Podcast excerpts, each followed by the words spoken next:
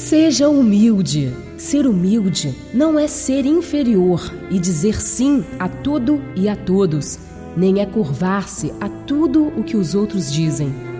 Humildade é saber o nosso lugar no mundo de Deus, nos conhecermos melhor, criaturas e não criadores, e deixarmos de lado essa mania de querer impor aos outros a nossa própria vontade. Quem é humilde de verdade não sabe que é, e geralmente quem se diz humilde ainda tem muito caminho a percorrer antes de o ser realmente. Antes de fazer valer a sua vontade de qualquer maneira, olhe para cima.